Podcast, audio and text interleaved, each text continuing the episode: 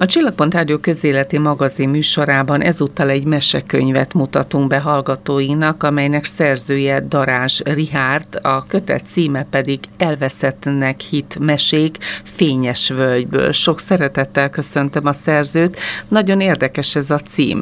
Köszönöm a meghívást, és köszöntöm a hallgatókat. Az a helyzet, hogy ez az igazság, tehát, hogy már majdnem összeállt a kötet tavaly, év vége felé, és elveszett a kézirat, tönkrement a Winchester, és elszállt minden, és aztán végül is megtaláltam, tehát szerencsére egy pályázati felületre fel volt töltve a nagy része, úgyhogy úgy, végül is a másolat, második példányok meglettek, egy utolsó félben maradt mesét kivéve, és hát ugye azt már teljesen újra írtam, és hát máshogy is sikerült, mint terveztem, de hogy ezek valóban elvesztek, úgyhogy úgy, egy kalandos, kalandos történetük van. Mire utal a címben a fényes völgy? Igen, hát ugye ez egy első kötetnek a folytatása, a Kalandos Fényes Völgynek. Ugye Berekalján van ez a Fényes Völgyi utca, illetve a Fényes Völgy és Fényes Kő, ugye ezek ilyen bükki helységnevek, és hát nagyon megtetszett, ott is, ott is éltem elég sokáig, nagyon megtetszett ez a elnevezés, hogy Fényes Völgy. Mint mondtam, az első kötet szereplői is Fényes Völgyi gyerekekként a környéken kalandoznak, leginkább a bükkben az első kötet esetében, vagy akár, akár a világ körül. Itt a másik kötetnél pedig részben a Fényes Völgy, persze és a bükka, a kalandoknak a terepe, de a városban is, a Miskolc városában is különböző helyszínek, épületek feltűnnek. A könyvben ugye több történet is olvasható.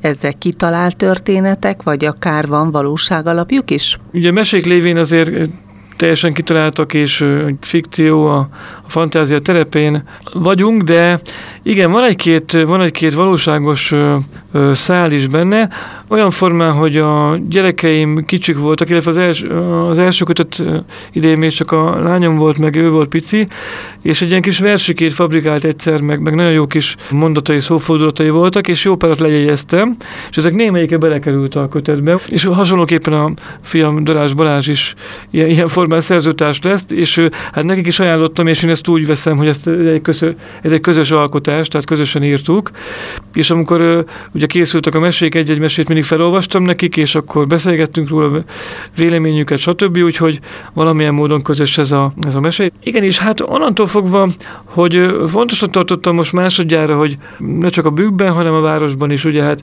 berekai a gyerekek, részben a bükkben csatangolnak, részben a városban is, ahogy én is tettem ezt gyerekkoromban, én ugye a felső majáton laktam, a szomszédban is nagyon sok barátom Berekalján élt, illetve Berekalja iskolába jártam, úgyhogy nekem ez ilyen gyerekkori élmény. Szóval fontosan tartottam másodjára, hogy akkor, hogy a városban is legyenek kalandok, itt is legyen egy pár helyszín, tűnjön föl.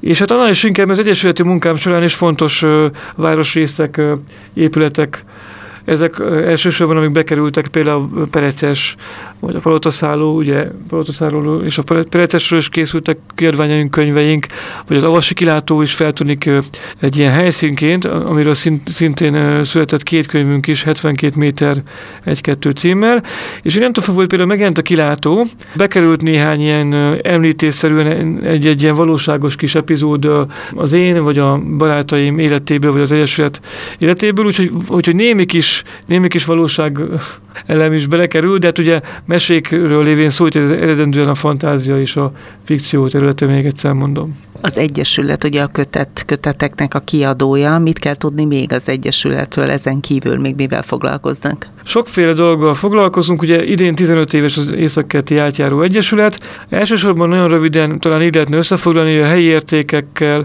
helyi kultúrás örökséggel, ennek a kutatásával és bemutatásával foglalkozunk, és hát társadalomtudományi kutatásoktól kezdve ismertélesztő kiadványok, kiállítások, de akár tudományos konferenciák szervezése, kisebb-nagyobb fesztiválok, rendezvények, városi sétákat szervezünk például rendszeresen, de fenntartunk egy tanodát is, ez egy oktatási program, perecesi tanodát működtetjük, és volt mindenféle helyi érték és média táborunk, műhelyünk, szakkörünk, stb. az évek folyamán.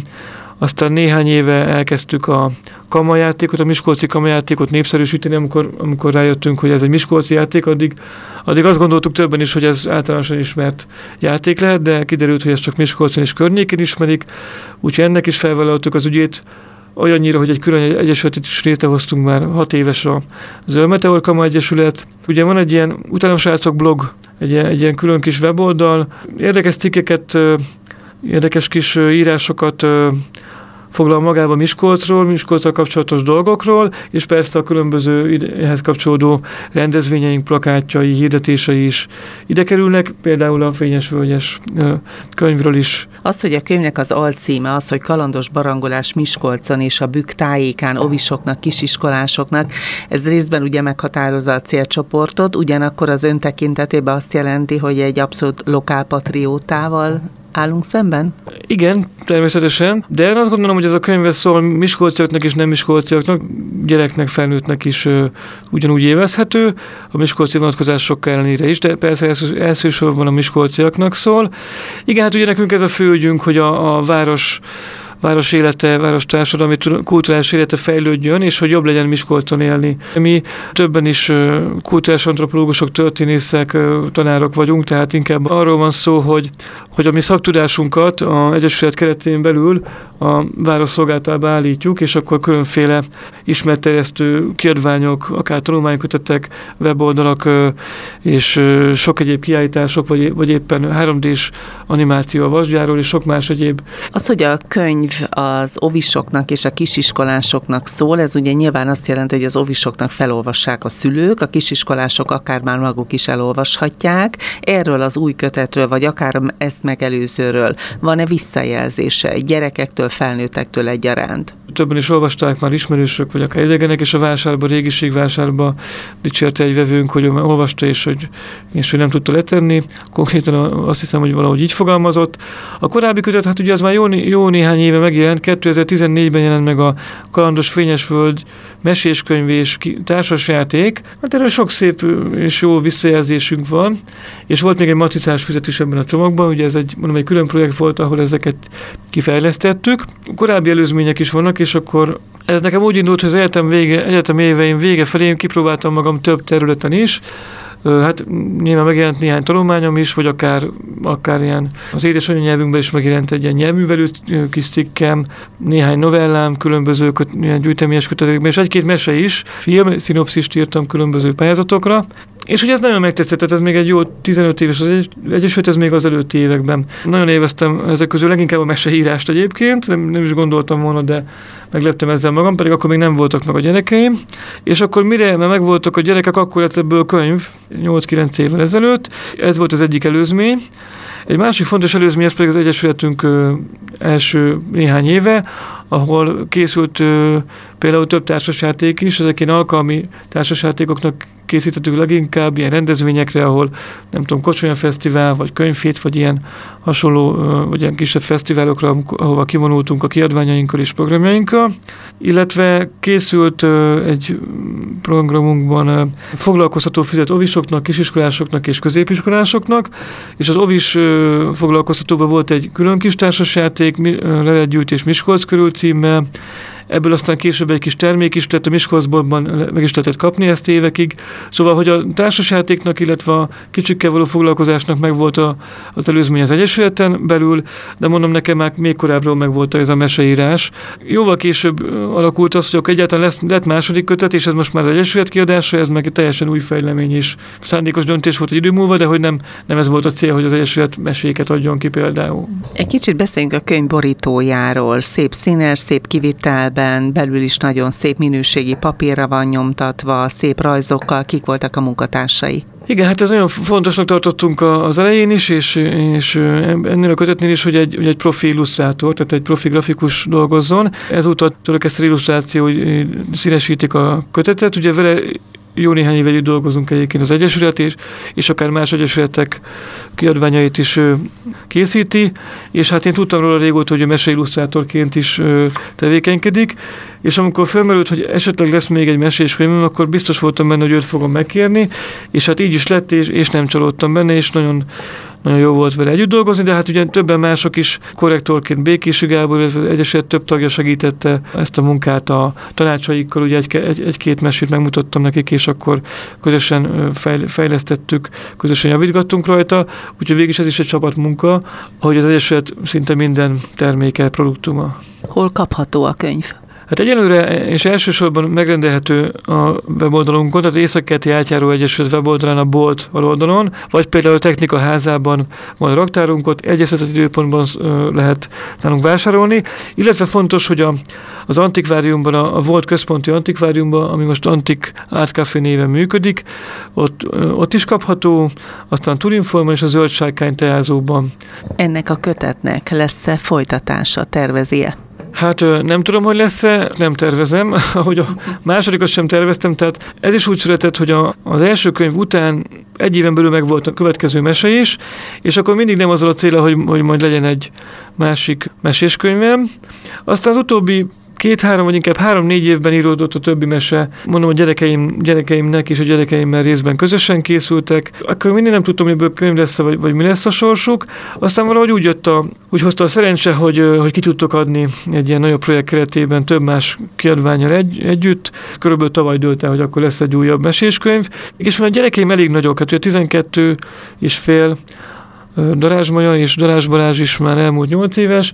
Hát éppen nőnek ki, már Balázs is kezd kinőni ebből a mese világból, úgyhogy nem biztos, hogy lesz folytatás, meglátjuk.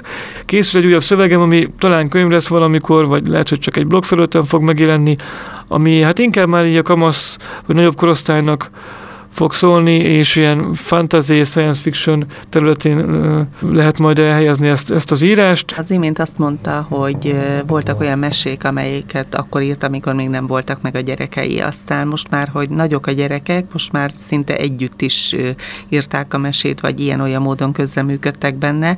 Amióta vannak gyerekei, és írja a meséket, egy kicsikét másképpen gondolkodik erről a műfajról? Igen, igen, alapvetően igen. Valahogy ez a, ez a meseírás volt a legkönnyebb és legél élvezetesebb, tehát hogy ez korábban is és most is így van.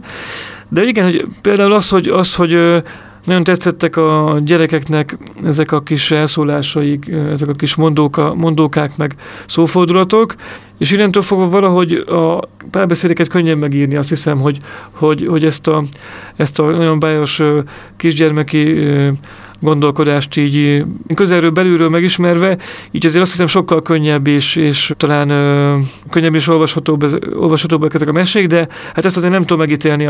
Ugye Fandő Ferencet hívtuk a kötőmutatóra, tehát azért a, az, az egyrészt azt hiszem élmény volt őt hallgatni, akármilyen szerepben, és, és a mesét is úgy olvasta, a Százmacska című ö, meséből olvasott fel, hogy hogy hát azt hiszem, hogy ez nagy élmény volt a, az ott lévőknek. Igen, tehát van több mese, ami itt az első mese az még inkább ezek a bükki kalandok, a erdei történet, egy tündér tűnik fel, és a, a fényesvölgyi szereplőink. Ugye van, van néhány szereplő, ami fel, akik feltűnnek az első könyv mesében és a második könyvben is, hol egyikben, hol másikban, valamelyik többet, valamelyik kevesebbet szerepel, tehát ezért ez, ez, ez is összeköti a két kötetet. Aztán Például a Titkos Recept címűben feltűnik egy-két klasszikus is, például a, a kapanyányi monyóknak a, az ükunokája, tehát hogy szándékosan utalok itt a fehér lófiára.